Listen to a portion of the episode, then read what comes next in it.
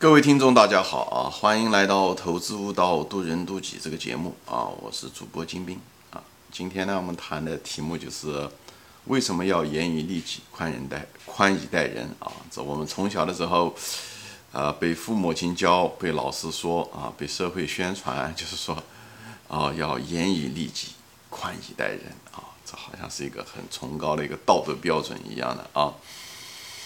嗯。我今天呢，就用这个节目来说一下子严于律己和宽以待人的最后面的真正的原因啊。实际上，这个真正的原因是为了我们自己，而不是为了别人啊。所以，这后面其实一个很强烈的一个真正的一个原因啊。在这地方就跟年轻人分享，或者是跟大家分享我的这个观点啊。其实你你如果活到一定的年龄的时候啊，特别是你有了孩子有这个经历的时候，你就知道啊，其实人啊是很难改变别人的，呃，几乎你的孩子你能够改变他都是非常非常有限的，也就说白了，别人几乎啊很难改变啊，很难改变，嗯，何况是成人呢？你周围的人对吧，都是成人，比方说你的同事啊。顾客啊，老板啊，下属啊，你的伴侣啊，他都是成人，对不对？你怎么可能改变别人，对不对？连救世主都改不了别人，上帝都不会直接改变别人，对不对？他如果改变别人的话，那世界上应该都是好人才对，那没有坏人，对不对？他也没有改变，对不对？因为怎么说呢？嗯，这个就涉及到一个人的一个信仰啊，无论有神论者还是无神论者，我总觉得这个世界是被设计出来的啊。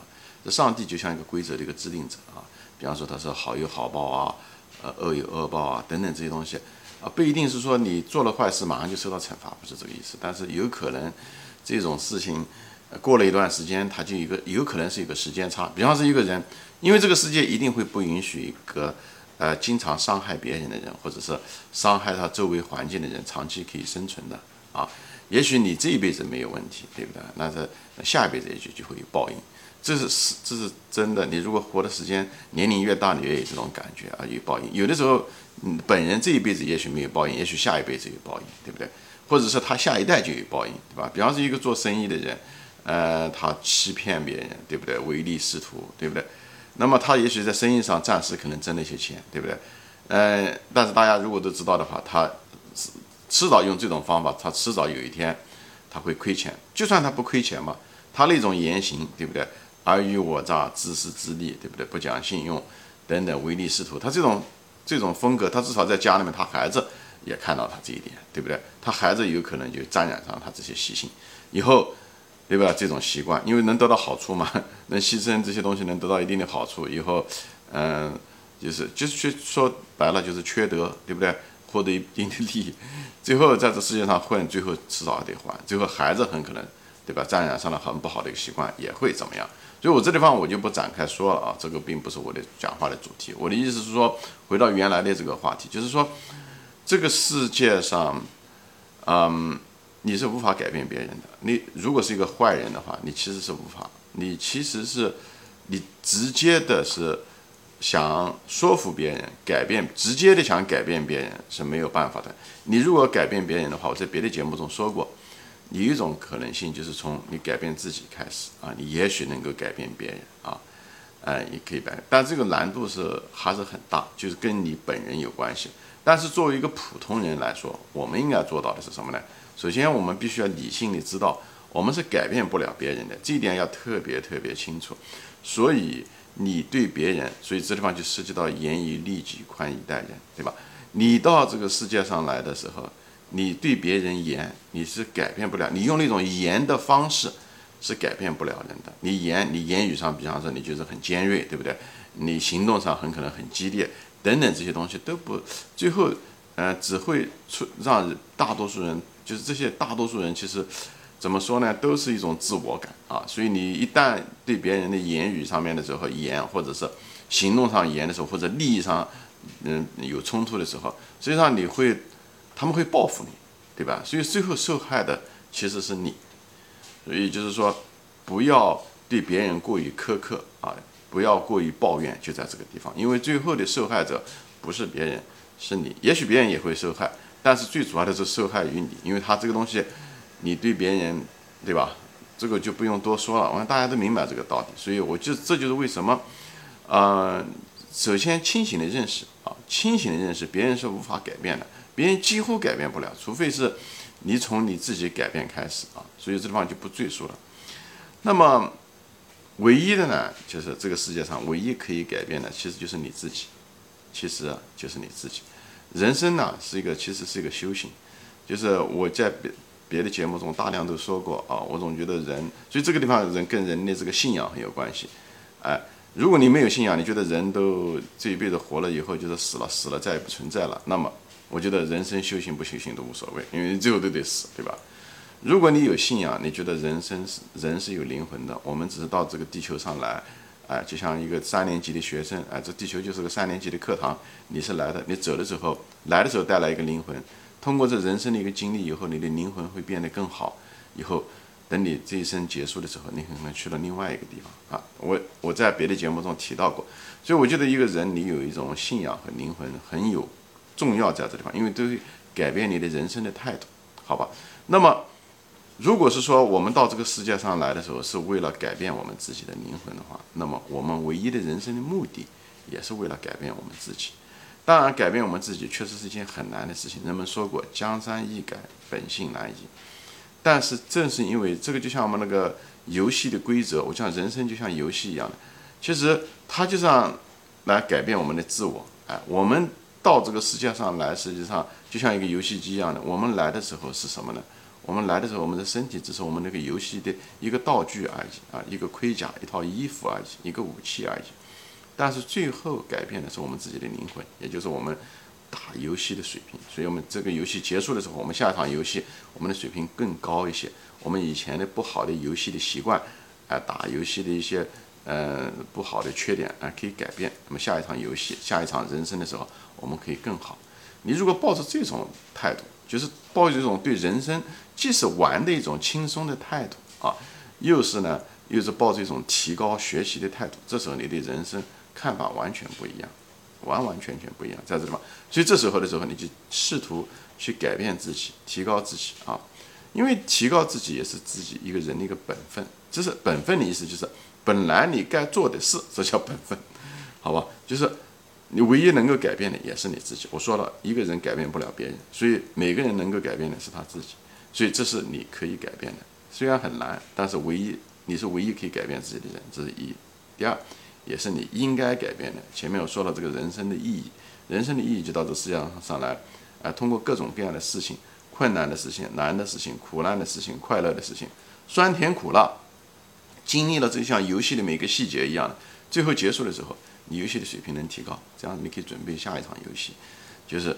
就是这样，所以你如果那个技术，你那个缺点，如果打游戏的技技术没有改变，你那个德行没有改变，那么你下一辈子还会带到下一辈子，你下一辈子还要啊忍受啊受那种缺点的这个苦难，这就是所谓的在佛教中这叫做业力，业力讲的就是这个东西。业力很多人，比方说，哎，这个人就是上一辈子来的，你你自己也有一种感觉，你觉得明明哎这个东西做的有道理，我就是改不了，哎，而且有的人天生呢就有这种习性。那个就是一种业力，哎，业力就是什么？就上一辈子你没改掉那个游戏，那个那游戏你那个水平你没有提高，那个打游戏的那个毛病你没改掉，那么下一辈子你还得再来，直到你改掉为止。所以这就是业力。所以我们每每一辈子，我们每个人需要做的这件事情，就是尽量把它早点改掉，这样就不会带到下一辈子去，好吧？所以呢，这是我们唯一的改变自己的唯一的一种呃方法吧，就是唯一的一种。呃，途径这样讲就是自古华山一条路，就华山就那一条路。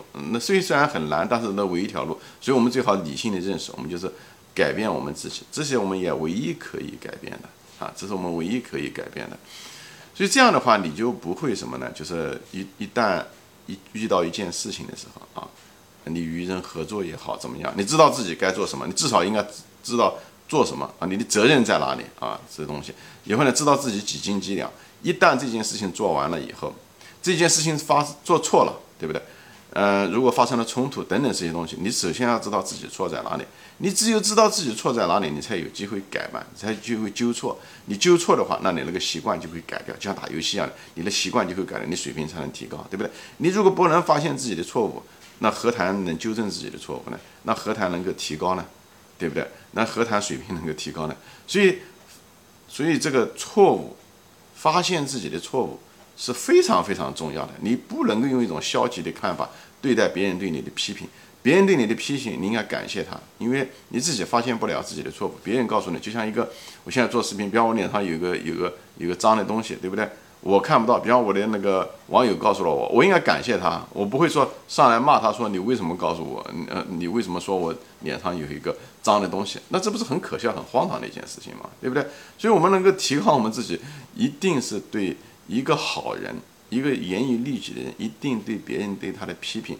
无论是恶意的还是善意的，他只要说的是真实的就可以。所以我有专门有一期节目说，你的敌人是你的朋友，讲的就是这个。你的敌人一定会利用你所有的缺点来打击你，而他同时在传递一个非常重要的信息，那个是你的弱点，那个是你的缺点。哎，你如果能真真正的能够看得到，你就把它改了，你的改了你就提高了。所以你应该感谢你那个朋友。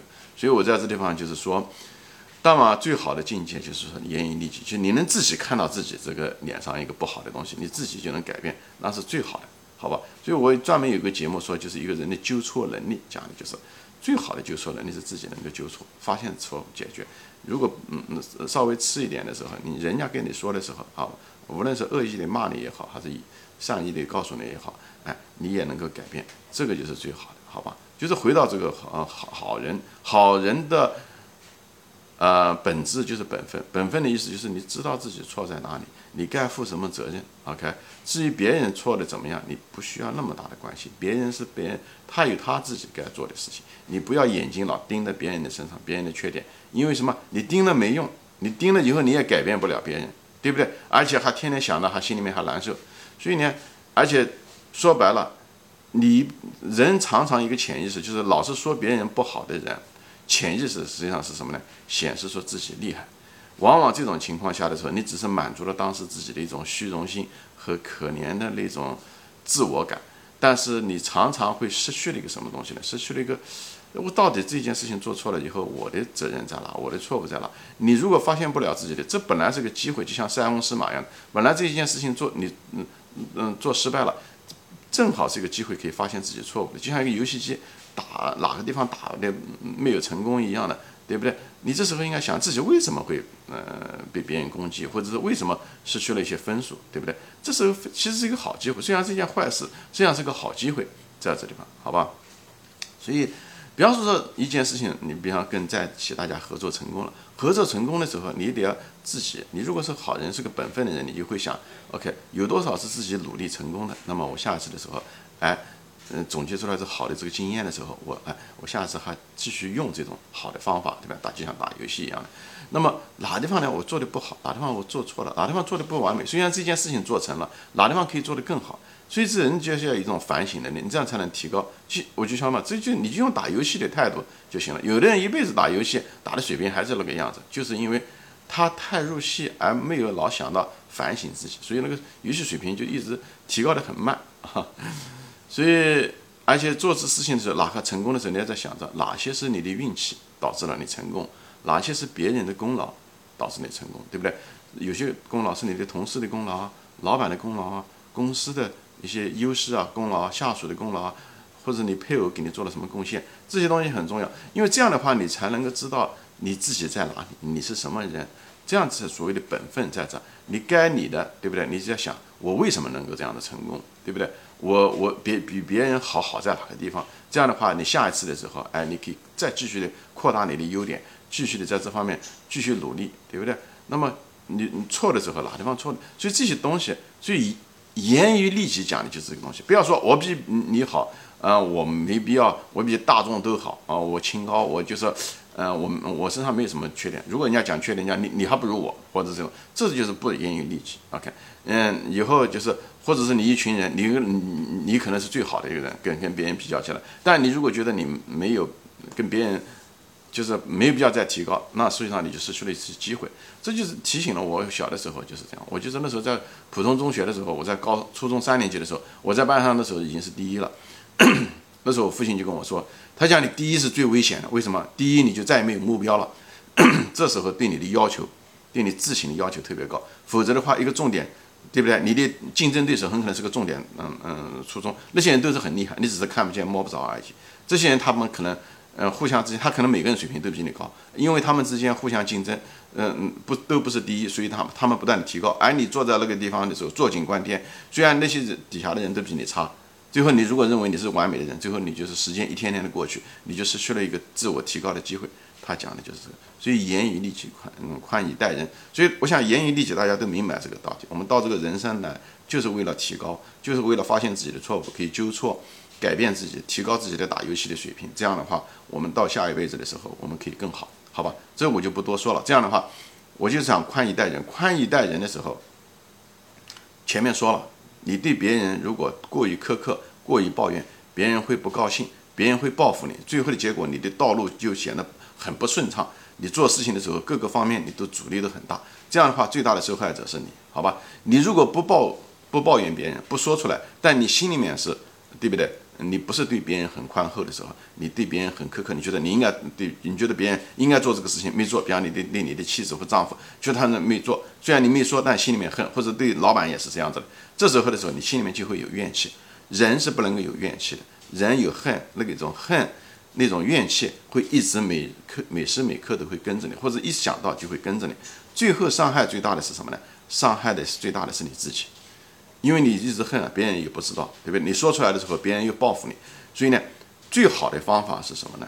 你就不要有恨，因为恨这种东西时时刻刻跟着你，它慢慢的会吞噬你，它因为它影响你的生活的质量，每时每刻的心情，你又无法改变这个现实，你又无法改变别人。这时候你如果有恨就不行，所以最好的办法就改变自己，改变自己，改变自己的心境，就不要有恨，反过来用什么呢？用爱来代替，就容忍别人。你觉得，哎呀，每个人都不一样，也许他时间没到，对不对？嗯嗯，我也曾经也有过这个事情况，或者是你把它想成这个本身就是个机会，就像塞翁失马一样的，对不对？那个腿孩他的孩子腿跌断了，塞翁并没有。那匹马丢掉的时候，那个塞翁并没有在抱怨，而他是接受了那个现实。他觉得也许这个就是一个另外一件事情，可以可能这个上天有更好的一个设计，他就是这么样的看待的。哎，这样的话，你就对那件当下的那件坏的事情没有那么多怨恨。至于讲是不是上天有更好的事情，那是另外一回事情，因为你已经改变不了他腿跌掉腿跌断的一个事实，或者是丢掉那匹马的一个事实，这个倒是这这是真实的。所以这时候你就不要抱怨。这时候你心里面就没有恨，明白我的意思吗？这样的话，你做事情就比较顺利，你心里面你的生活质量会高很多。你可以说是阿 Q 精神，我觉得阿 Q 我在别的节目中说了，其实比大多数人活得都好。所以我在这方，因为这个这些东西总比你恨要好。所以我就想反面实际上是爱。你如果更往前推一步的话，就容忍就是一种爱。你对孩子容忍就是一种爱，对不对？你对别人应该容忍，因为容忍是一种能量，你就不再有恨了。那不是讲对别人好，最主要的是你最大的受益者是你，你不再有恨了，所以你心里面就没有那么多委屈，你生活质量就会提高，这是最主要。所以对现实都已经发生了，坏的事情已经发生了，对不对？但你唯一能够提高的是你的心情，就像人家说的一样的，你无法改变天气，但是你可以控制你的心情，讲的是一样的东西。但是最主要的，你如果往前再进一步，就是一种爱。